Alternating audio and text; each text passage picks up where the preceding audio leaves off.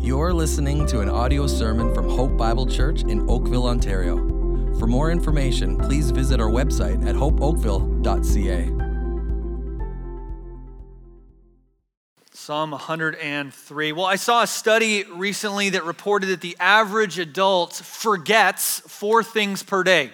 So that's encouraging. You're not crazy, you're normal. It's okay. It's okay. People forget all kinds of things. They forget where they put their keys, they forget where their phone is, they, they forget why they walked into a room. Has that happened to you? Uh, people forget to take out the recycling. Have you ever had that terrifying moment when you're drinking your morning coffee and all of a sudden you hear that sound? Oh, the truck's coming down the road. And you think, I can still make it. And so there's a mad rush to get the bins out as the truck's coming down the street. I don't know if that ever happens in your house. In our house, we call that Wednesday. People forget names, people forget birthdays and anniversaries. Not recommended. Don't do that. We forget all kinds of things. So, what we have to do is we have to develop little tricks and little tools to help us remember. We put reminders and alerts in our phone. We keep to do lists so that we can check it. What do I have to do? Okay, remember what I have to do.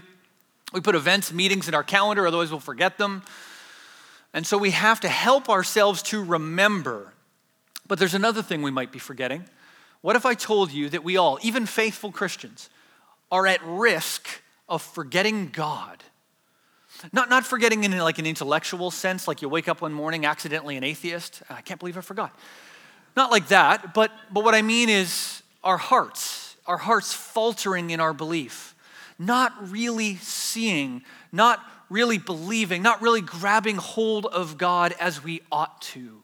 We might have a robust theology, we might have a deep storehouse of biblical information, but still our heart can fail to remember and worship and live with the awe and fear and joy that we ought to. So, the question for us today are you today living a life of remembering and worshiping God with all that you are? Or is your heart and life so busy, so hectic, so frenzied, distracted, cluttered that your awe and your worship are waning, struggling, faltering? Well, in Psalm 103, David recognizes in his own heart this tendency to forget. Worship is like a fire, it needs to continually be stoked, right? If you light the fire and forget it, walk away, the fire wanes and grows cold. You need to stoke the fire, you need to keep adding logs to the fire to keep it hot, keep it roaring. So, in order to stoke the fires of worship, David is intentionally reminding himself of God, of who God is, of what he's really like, of what he's done. And this psalm is actually rather unique because in it, David is addressing himself. You know, many of the psalms are prayers addressed to God. Psalm 51 Create in me a clean heart, O God, and renew a right spirit within me. It's a, it's a prayer to God. Other psalms are directed to the people of God and are about God. So Psalm 34 says, Oh, magnify the Lord with me. Let us exalt his name together. But this psalm is, is actually somewhat unique within the Psalter in that it is David writing to himself. He starts and ends in the same way. It's a point of emphasis. Bless the Lord, O my soul. So here David is remembering. He's urging himself to remember and worship and we must do the same. We must do the same. So let's jump in to verse 1. Bless the Lord, O my soul, and all that is within me. Bless his holy name. Bless the Lord, O my soul, and forget not all his benefits. So David starts and he ends by urging himself, Bless the Lord. But have you ever wondered about that phrase? What does that even mean to bless the Lord? I, I get how God can bless us. We talk about blessings we've received from God, but how do we bless God? He doesn't need anything. Well, we find the answer if we flip over to Psalm 34, verse 1, where David says, I will bless the Lord at all times. His praise shall continually be in my mouth. And so you have Hebrew parallelism. Both lines are saying the same thing with different words. To bless the Lord is to praise him. It is for his praise to be in your mouth. To bless the Lord is to praise, to sing, to speak, to sing with wonder and awe at his greatness and his goodness. And so David is urging his own soul to praise. And then he adds this and all that is within me, bless his holy name. All that is within me. David is refusing half hearted worship. He's refusing to thank God with his lips while his heart is cluttered and distracted and distant. He's refusing to worship God, you know, periodically here and there when I have time. He's refusing to give weak and partial praise to the God of all glory. All that is within me is a call to a full and complete praise mind, heart, soul, body, everything. All that I am, all that I have for your name, your glory, your praise, O Lord. How can we live this way? David calling us to a robust, wholehearted, all in life of praise. How can, we, how can we live like that? Well, verse 2 contains the key. The key to sustaining and fueling this life of all in praise for God's glory. It says this Bless the Lord, O my soul, and forget not all his benefits. And so the key to worship worshiping God with all that we are is not forgetting all that He is. The key to worshiping God with all that we are is not forgetting all that He is. Do you know why it is that you don't live a life of all in praise to the God who is worthy of all praise? It's not a deficiency in God that keeps you from praising Him like that, it's your own forgetfulness. See, if you knew all that God is and all that He has done, if you were fully aware of all His glory, you would never stop praising Him, right? That, that's why we see, whenever we see a glimpse of heaven, we see the angels who have full awareness of who God is, of what He's like. They never stop praising Him. With, all that you are, with all that you have, you would joyfully praise His holy name without hesitation, without moderation, without ceasing.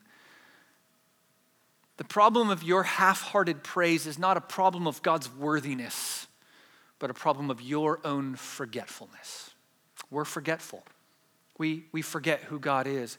We, we have the stats, we have the text, we have the, the theology, but we forget who God is His greatness, His glory, His power and grace, His love, His splendor and beauty.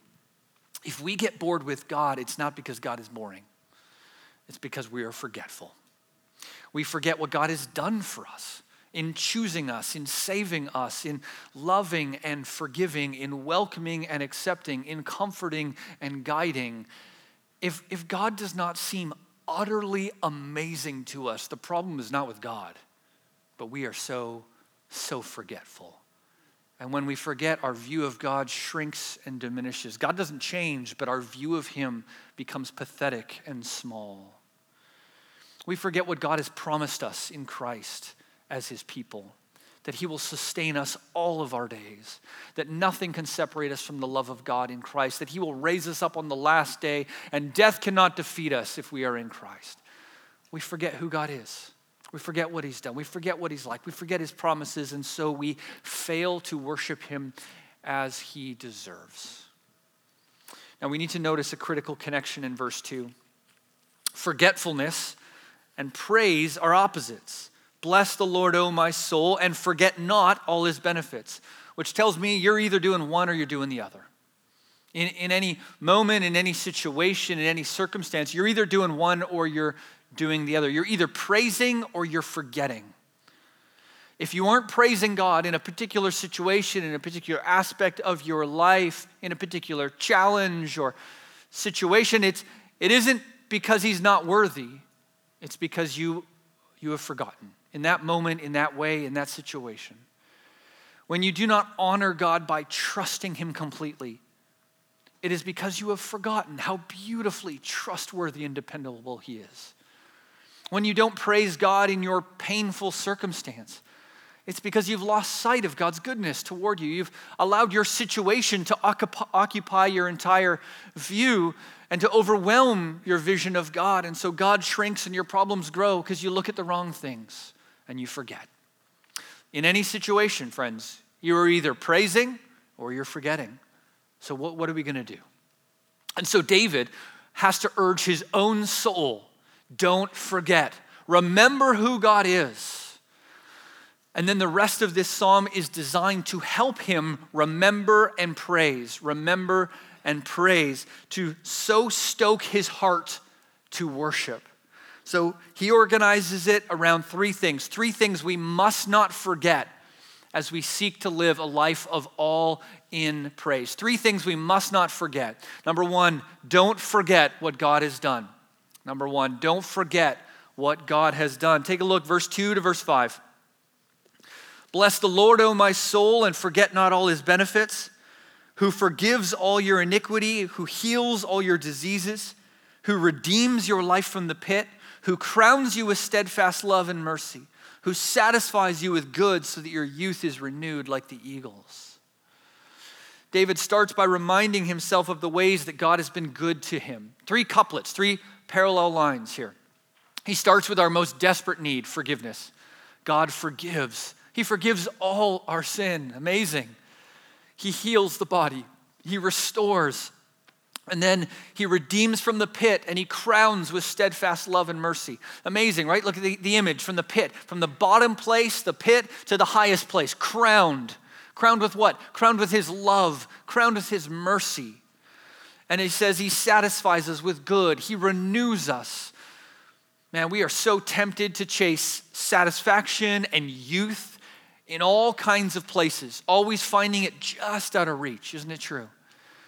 We believe the false promises of our idols who whisper to us that we can find satisfaction for the deep longings of our soul in career success or wealth or marriage or sex or health. That in those things you will find satisfaction and renewal and youthfulness and life. But all along, the only one who can truly satisfy us is God Himself. In the famous prayer of Augustine in his Confessions, you awaken us to delight in your praise, for you made us for yourself and our hearts are restless until they rest in you. God is the only one who can satisfy and restore the soul. And think about this if David, if David could remember and praise, how much more can we praise in light of the death and resurrection of Jesus Christ? Right? Think about the goodness that you experience if you are united to Christ by faith. Your sins your sins are exhaustively, comprehensively, and completely forgiven. How? Because the sinless Son of God took your place and paid your debt and died the death that you deserve and stands now at the right hand of the Father on high, interceding for you, praying for you. There's no condemnation, but only grace.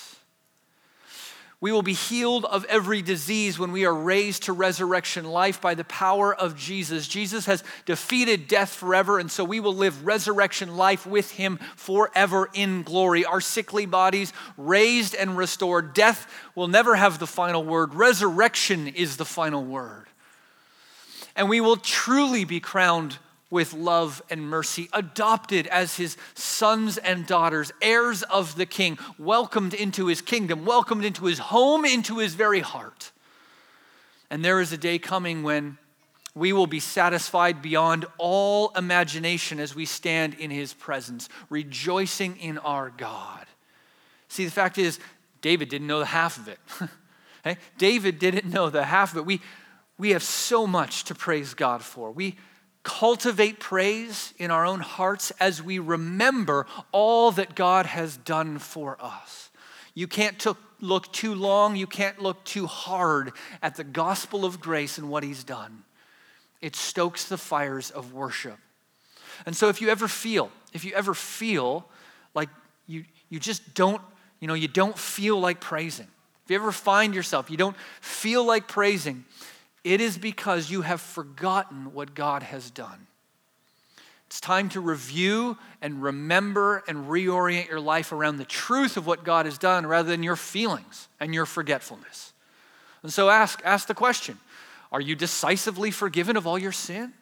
Are you adopted as his own child, the child of the king? Are you loved beyond your wildest imagination? Does he promise to be with you and sustain you through whatever life comes until that great day of resurrection life, then remember and praise. Remember and praise. Secondly, don't forget what God is like. Don't forget what God is like.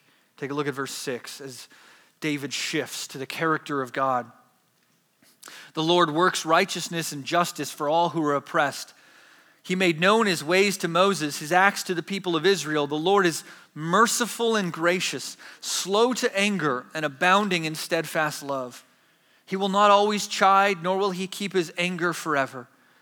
He does not deal with us according to our sins, nor repay us according to our iniquities. For as high as the heavens are above the earth, so great is his steadfast love towards those who fear him. As far as the east is from the west, so far does he remove our transgressions from us. As a father shows compassion to his children, so the Lord shows compassion to those who fear him. For he knows our frame, he remembers that we are dust. So, secondly, don't forget what God is like. So, David shifts from God's actions to his character. In these verses, David is remembering what God is like, what his nature is. And, and these verses really are, are sort of a poetic remembrance of Exodus chapter 32 to 34. In, you know, in verse 8, it directly quotes Exodus 34, 6, and 7. So, do you remember the story of the Exodus? God saves his people, the people of Israel, out of slavery in Egypt. They're saved by the blood of the Lamb. Then they're brought through waters of judgment, a kind of baptism as the people of God. And they're brought into the wilderness, and God brings them to Mount Sinai, the mountain of God. And there they encounter his glorious presence on the mountain. You know, there's lightning and thunder and fire, and they enter a covenant with him. They are his people.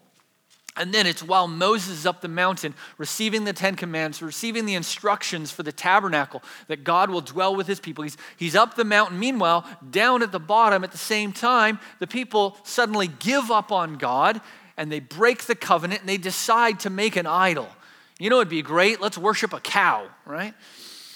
And in Acts 7:39, Stephen, summarizing this story, says, "In their hearts they turned to Egypt."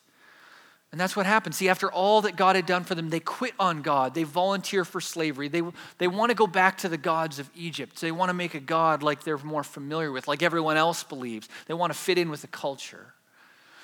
They break the covenant. And so then, chapter 32 to 34 of Exodus are really all about solving this problem. How can a holy God dwell among such a stubborn, disobedient, idolatrous people?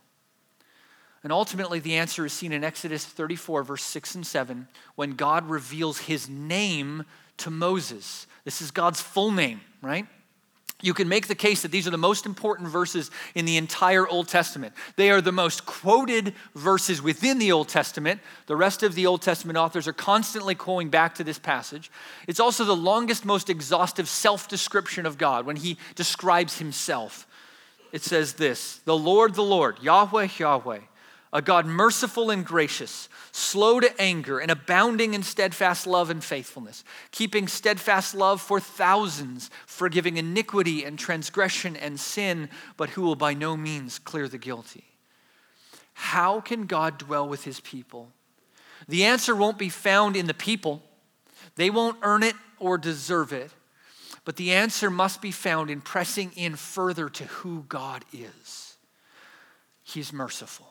He's gracious. He's slow to anger. He's abounding in steadfast love and faithfulness. Now, here in Psalm 103, David returns to this episode, returns to this revelation of what God is like. He remembers God's glorious name, his self revelation. And so, this section of Psalm 103 is sort of answering the same question What, what does God do when I blow it? How does God react when I make a mess of everything? Well, in verse 9, we see that God is not perpetually angry with us. In verse 10, we see that God does not treat us according to our sins. Isn't it amazing? God doesn't give us what we deserve. So glad that God's not fair, but He's merciful. In, and then, he, you know, we, we really see that he, He's not quick to punish. He, he's not a God that's ready to pounce, like looking for something to ah, judge you. At the heart of who God is resides mercy, grace, compassion, forgiveness, and love. And then love verse 11 to 13. Verse 11 to 13, David uses three images, all based out of Exodus 34, borrowing key words from Exodus 34 to help us begin to understand the depth and the greatness of God's love for us. The first image has to do with the greatness of God's love. In verse 11, it is as high as the heavens are above the earth. That's how great his love is towards us in Christ. Now, think about this David, writing thousands and thousands of years ago, he has no concept of space travel. He can't imagine a man on the moon. So, think about how far away the heavens are for David. So, a little science the Earth's upper atmosphere is 100 kilometers above sea level, 328,084 feet. I'm sure you knew that. How high is that above us? Well, the world record, I wanted to look this up. The world record for the high jump is eight feet, one quarter inch. That's a big difference, right? There's, there's no amount of jumping, reaching, climbing that will make up the other 328,076 feet. So here's a little homework for you. I know it's summer. Go home this evening and go stand outside, look up at the stars and the moon, then do your biggest, highest jump, and then wonder wonder at the greatness of God's love for you in Christ. So great is his steadfast love towards those who fear him. The second image is in verse 12. It has to do with the decisiveness of God's love.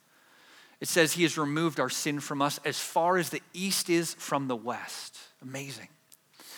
Now, since east and west are not locations but directions, they are infinitely apart from each other. It is an unmeasurable distance. Think about it this way David could have said this. He could have said, As far as Jerusalem is from Babylon, so far does he remove his transgression from us. And we would say, That's amazing. That's incredible. That's like 1,400 kilometers on foot. That could take four to five months to walk that distance, which is how most people traveled. It would be hard for an ancient person to imagine a distance greater than that. From Jerusalem to Babylon, that's amazing. That's a long ways. God has removed our sins from us. You just imagine for a sec traveling somewhere four to five months. I bet you've never traveled anywhere that long. You could travel anywhere in the world these days in less than 24 hours. Pick a point on a map, and a plane can get you there 24 hours. The journey to the moon only took a couple days, right? So imagine the distance four to five months that's a long ways.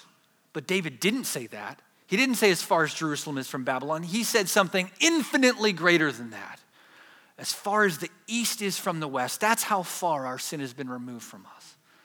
Because of the cross of Jesus Christ, you and your sin are on opposite horizons, separated by an inseparable distance. Just as you cannot look east and west at the same time, God does not look at you and see your sin, but instead sees the perfect righteousness of Christ in your place. Isn't that amazing? So, what this tells us is God doesn't hold a grudge. God doesn't kind of love you and kind of want to judge you. God doesn't forgive and kind of remember and hold it against you. His forgiveness is decisive, comprehensive, and final. Isn't that amazing? The third image. The third image shows us the nature of God's love in verse 13. It is the compassionate love of a father for his children. God is not a wish granting genie or a prayer answering vending machine, just pumping out, put in your requests and get what. He's not an object to study and scrutinize like a science project. He's not an impersonal force. He's a father. He's a father. His love is the compassionate love of a father toward his children, and that's how he loves you. For those of us who are parents, do you remember that moment when you first met your child? Uh, we have four children, three biological, one adopted. Each one was the same, though. When, whether I watched them being born or the first time I met them, felt the same thing overwhelmed with love and awe and joy and fear and delight and compassion. Do you know that feeling I'm talking about? Have you experienced that feeling? Friends, this is the compassion that God the Father has for you. He truly, deeply loves you. Do you believe it? So, so what is God like? How does he react when we mess everything up? What's his posture towards us? David says, His love is greater and bigger than you can imagine. His forgiveness is more complete, more comprehensive, and more definitive than you will ever realize. His fatherly compassion is better than you could ever hope for. But we so often forget this, don't we? We forget, and so we believe foolish things, we do foolish things, we don't really believe that God loves us like this. And so we look for love and affirmation in other places. Not believing, not feeling that God could possibly love us like this. We look for affirmation in our work or in our friends or in our culture. We don't really believe in our hearts that God could forgive us like this. We believe He forgives, but not like this. And so we cover our sin, we hide it. We do everything we can to avoid confessing it, don't we? We don't really believe that He's that forgiving. We don't really believe that God is this glorious. And so we forget to praise Him. We give half hearted praise. We limit our praise. Let me ask you this what would your life look like if you really, really believed that God was like this? I think you'd probably be more honest with your sin. You would confess quickly and completely, knowing that those who f- confess find forgiveness, glorious, glorious forgiveness. I think you'd be more prayerful and dependent knowing that God receives you like a compassionate father, and so you should always run to him. I think you would have far, far less worry, far more trust, knowing that God loves you and has a glorious and beautiful future for you. And I think you would praise him much, much more than you do, knowing that he is worthy of all that we are and all that we have. Don't forget what he's done. Don't forget what he's like. And thirdly, David urges us to don't forget the brevity of life. Don't forget the brevity of life. Look at verse 15. As for man, his days are like grass. He flourishes like a flower of the field, for the wind passes over it and it is gone, and its place knows it no more. But the steadfast love of the Lord is from everlasting to everlasting on those who fear him, and his righteousness to children's children, to those who keep his covenant and remember to do his commandments. The Lord has established his throne in the heavens, and his kingdom rules over all. Don't forget the brevity of life. So David steps back and he looks at life. Life is so short, life is transient and frail. Your life is like a wildflower, a weed that just pops up quickly, flourishes, looks, you know, looks so strong, and then is blown away and forgotten. It's so important for us to have an eternal perspective. All of our successes, accomplishments, and possessions are as fleeting as a wildflower. And so, that which seems so critical and important today will be gone and forgotten very soon. David's saying this the things of this world are not worth relying on, resting in, or building your life upon. All the success, all the wealth, power, and security of the world are ultimately unreliable, a false hope. You want something to build a life on, you want something to really rest in, to build a legacy on. Verse 17 The steadfast love of the Lord is from everlasting to everlasting on those who fear him. Your, your little kingdom, the little kingdom that you're building with your, with your bank account and your career and your home and your stuff, your little kingdom is frail and will soon be forgotten. God's kingdom is over all and is forever. And so, you want to build your life on something that matters. You build your life on the love of God. Build an identity on who you are as His beloved. Steadfast love this is the third time in our text we've seen steadfast love. This is the Hebrew word chesed. It's always fun to say, chesed. It's a word that's hard to translate with a single English word. It means love, but it means not like the love that we so often talk about, right? It's a faithful, loyal, committed love.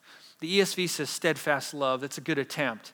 This is not a love that's transactional where I love you because you're going to love me back and I really am loving and I get stuff in return. And and it's dependent on the other person's love. It's not like that, but a love that is committed and faithful based on covenant promises. Sally Lloyd Jones, in the excellent Jesus Storybook Bible, which is great, even if you don't have kids, you should get it and read it. it, it she defines God's love, his chesed, this way God's never stopping, never giving up, unbreaking, always and forever love. I think that's pretty good. It'd be hard to squeeze into the translation, but still, that's what should be in your head when you read steadfast love. It's his chesed that moves God to keep his promises to his people even when they fail him. It's chesed that moves God to show love to a people who don't deserve it. It's chesed that sent Christ to the cross. Romans 5 8. But God shows his love for us in that while we were still sinners, Christ died for us. That's God's love. He loves us when we don't deserve it. He loves us before we do anything. He loves us because he is loving, not because we're lovable. God loves with a faithful, persevering, never giving up covenant love that persists generation to generation and forever. Now, that's something to build a life on. That's something to rest in. But we so often forget. When we forget God, we stop fearing Him and we start acting foolishly. We start to build our life on temporary things. Like sandcastles at the beach, we build our lives on things that won't last and won't be remembered. It looks so cool, but in a few hours, it's all going to be gone as if we were never there. And so we forget the brevity of life and we start to believe that, that wealth and success and possessions are what really matter. And so we find ourselves wandering off, chasing all the wrong things. So David says, Don't forget what God has done. Don't forget what God is like. Don't forget the brevity of life remember and praise. Remember and praise. Look how he finishes, verse 20. Bless the Lord, O you, his angels, you mighty ones who do his word, obeying the voice of his word. Bless the Lord, all his hosts, his ministers who do his will. Bless the Lord, all his works in all places of his dominion. Bless the Lord, O my soul. David started by urging himself, his own soul, to bless the Lord. But now this kind of seems odd, at least to me uh, here at the ending, because he, he urges the angels, the hosts of God, his ministers to bless the Lord. He urges the works of God to praise him. But these things don't need urging, right? They already and always do bless and praise the Lord. Why would he be telling them to do that which they're already doing? You know, what, what's David doing here? The angels, the ministers, the works of God are those that never forget God and all his benefits. They already remember and bless constantly. But every inclination of our sin stained heart is toward aligning with our culture and with our neighbors. Because we are sinful creatures, sin still dwells within us. We've been stained by it. We want to be liked. We want to fit in. We want to be affirmed. We want to be admired. We want to be successful. There's, there's a gravity. We need to recognize that there's a gravity that pulls our hearts toward aligning with our broken culture and fitting in. But David is calling his own heart to align with the reality of heaven. Don't join the crowd, join the crowds of heaven. Don't align with society, align with heavenly reality. God's angels, his hosts, his ministers, and his works know him and praise him always as they should. They never forget, they always remember, and they always praise. And now David urges his own soul to join in, to align with that reality. Friends, is your life more aligned with the culture that surrounds you or the reality of heaven? Do the words of your lips and the desires of your heart praise the God of all glory? Or is your heart so cluttered with other pursuits and things like everyone else that God's praise gets drowned out in the noise of your heart? Remember, you're either praising or you're forgetting. In any situation, in any moment, you're either praising or you're forgetting. All of heaven is singing his praises. All his works are praising his name, yet so often our distracted hearts are singing the wrong tune in the wrong key, reading the wrong music. We've forgotten what song we're supposed to be singing. And when we forget, we fall into all sorts of foolish thinking. We don't see God as, as He is, and so we are lured into chasing love and affirmation in the wrong places. We build our life chasing fleeting successes rather than God. We worry and we doubt. We don't really believe that we are this loved, this forgiven, this accepted, and so our hearts grow cold and our worship dies out. So, like David, we must stoke the fires of praise by urging our own self to remember, to remember the unbelievable things that God has done for us in Christ, to remember his, his glorious love and mercy and forgiveness and grace towards us. To remember that life is short, but God's love is forever. We must commit ourselves to worship, to gathering as a church, to meditating on Scripture, to remembering the gospel, to beholding Christ, to seeing Him and being changed, to see the gospel, to, to grow in our praise. Let me ask you this what are you doing to remember?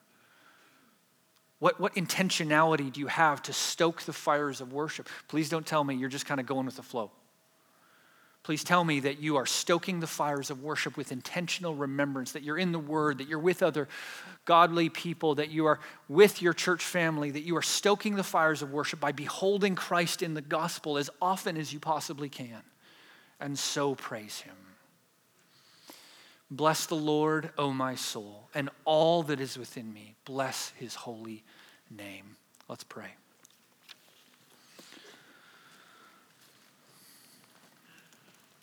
God, we have to come to you and confess our forgetfulness.